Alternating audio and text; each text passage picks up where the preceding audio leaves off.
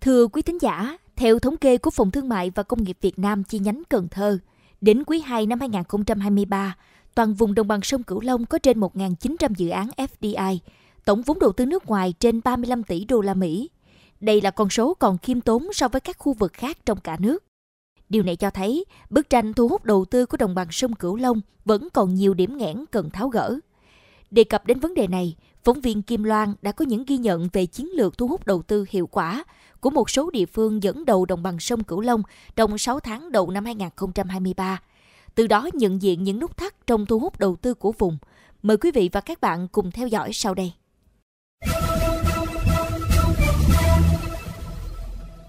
Theo báo cáo mới đây của VCCI chi nhánh Cần Thơ, tính đến quý 2 năm 2023, tỉnh Long An và thành phố Cần Thơ hiện đang là hai địa phương dẫn đầu khu vực về thu hút đầu tư với nhiều dự án nổi bật. Điều này được chứng minh bằng những con số thực lực thông qua dòng tiền được đổ vào các dự án lớn. Nằm ở vị trí giáp ranh với thành phố Hồ Chí Minh, từ lâu Long An được mệnh danh là miền đất hứa để đầu tư. Tận dụng ưu thế này, đối với công tác xúc tiến đầu tư tại chỗ, lãnh đạo tỉnh tổ chức các đoàn đi thăm, động viên doanh nghiệp vượt qua khó khăn. Để thu hút vốn đầu tư nước ngoài FDI, tỉnh liên tục tổ chức sự kiện xúc tiến, đón tiếp các đoàn đến từ Hàn Quốc, Nhật Bản, Ấn Độ, Đài Loan. Kết quả 6 tháng đầu năm 2023, Long An đã cấp giấy chứng nhận đăng ký đầu tư cho 39 dự án có vốn FDI 408 triệu đô la Mỹ và 32 dự án trong nước với tổng vốn đăng ký mới 35.400 tỷ đồng. Địa phương cũng cương quyết thu hồi những dự án chậm hoặc trễ triển khai để trao cơ hội cho đối tác khác.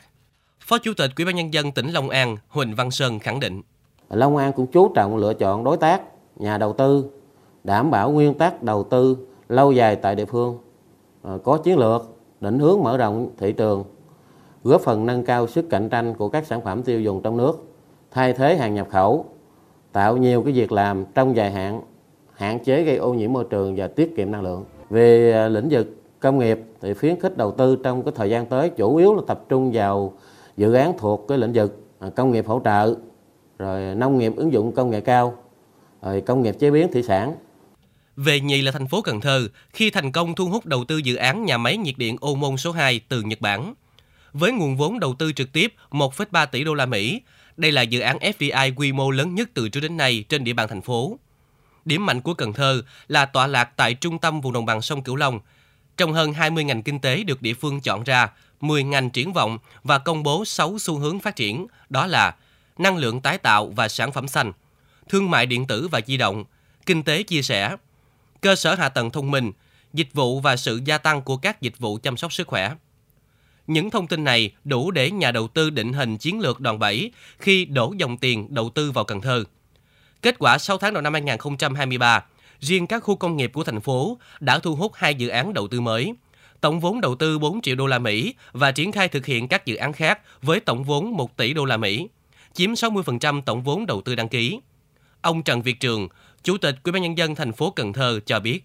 Ủy ban nhân dân thành phố đã kiện toàn ban chỉ đạo hỗ trợ xúc tiến doanh nghiệp đầu tư vào thành phố.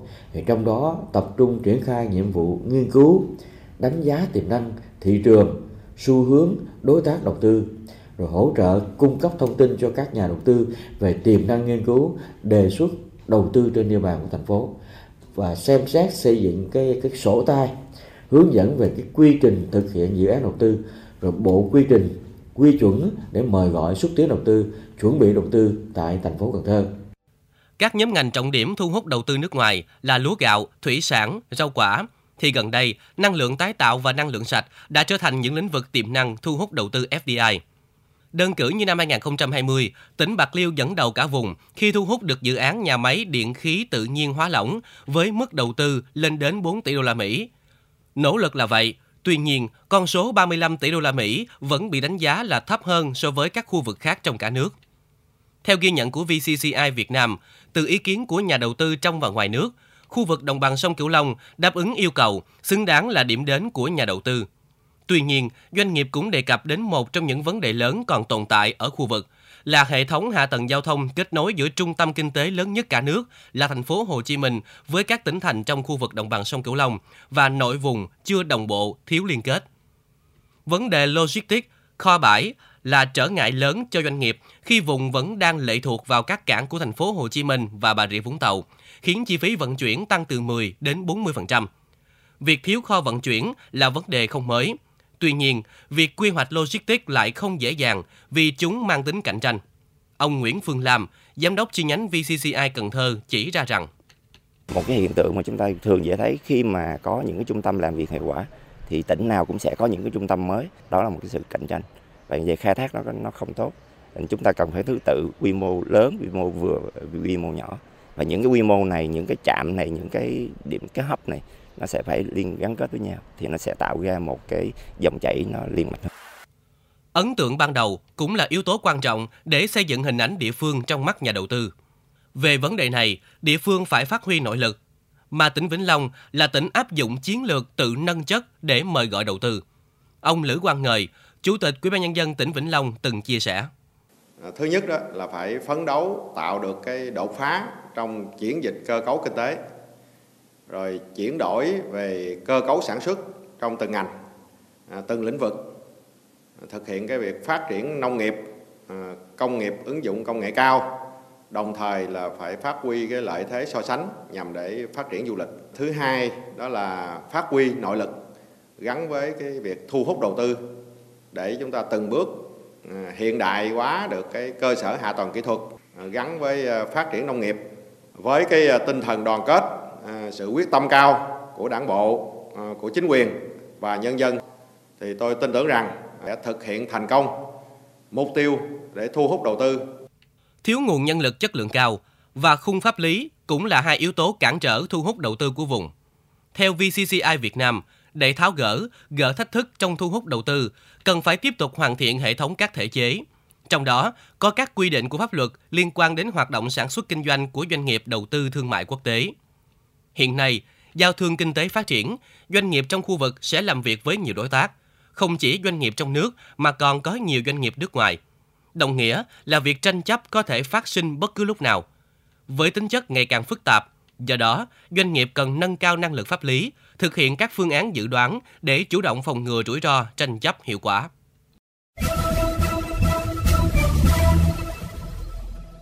Quý tín giả thân mến, trong lĩnh vực thu hút đầu tư thì việc xếp hạng về vốn đăng ký chưa phải quá quan trọng, mà số lượng và chất lượng số vốn thực hiện mới là giá trị đóng góp thực sự nền kinh tế. Đồng bằng sông Cửu Long thu hút số lượng hợp đồng thì không phải là quá ít, nhưng số vốn thực hiện lại hiếm hoi nhiều. Cải thiện chất lượng kêu gọi đầu tư là việc làm quan trọng. Nội dung này được thể hiện qua bài bình luận của biên tập viên Kim Loan.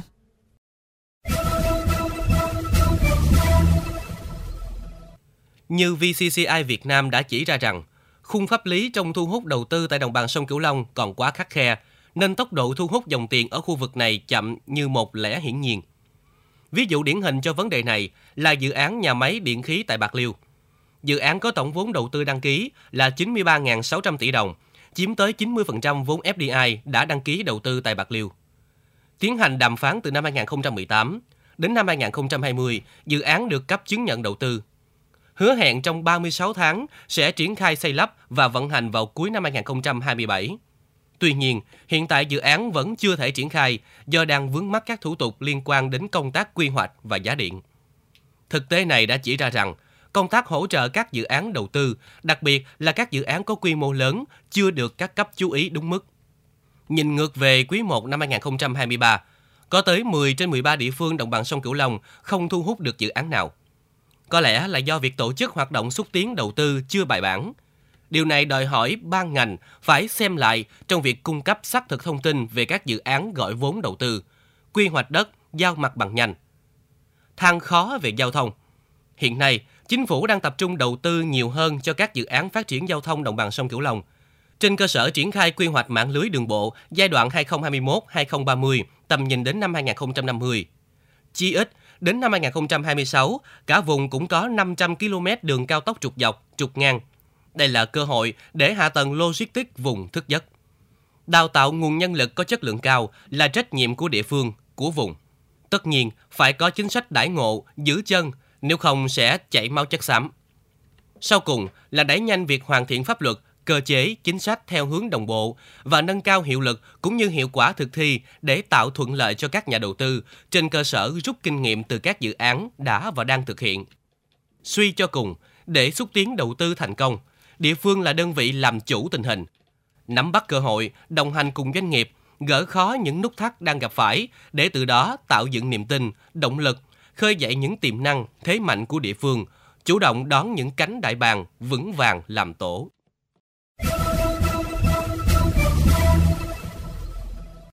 Đến đây, chuyên mục góc nhìn miền Tây trên Mekong FM 90 MHz cũng xin được khép lại. Những vấn đề bất cập tại địa phương, xin vui lòng gửi về địa chỉ thư ký mekong 90 a gmail.com. Hà Hương và Nguyễn Châu, cảm ơn bà con và các bạn đã quan tâm theo dõi. Xin chào và hẹn gặp lại.